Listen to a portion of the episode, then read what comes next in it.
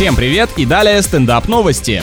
Аналитики назвали Нью-Йорк худшим городом на случай зомби-апокалипсиса. Дело в том, что на территории мегаполиса располагается почти 10 тысяч кладбищ, где находится около 13 миллионов тел. Да уж, уверен, что кремацию как раз и придумали люди, которые боятся именно такого конца света. Также специалисты заявляют, что если фантастический сценарий с восстанием мертвецов воплотится в жизнь, то уже через 100 дней человечество будет истреблено. Но все, закапывайте бункеры и выставляйте на продажу огнеметы, купленные у Илона Маска.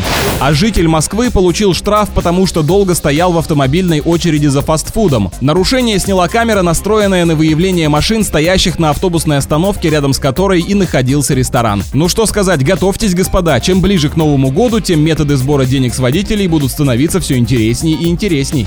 С вами был Андрей Фролов, больше новостей на energyfm.ru.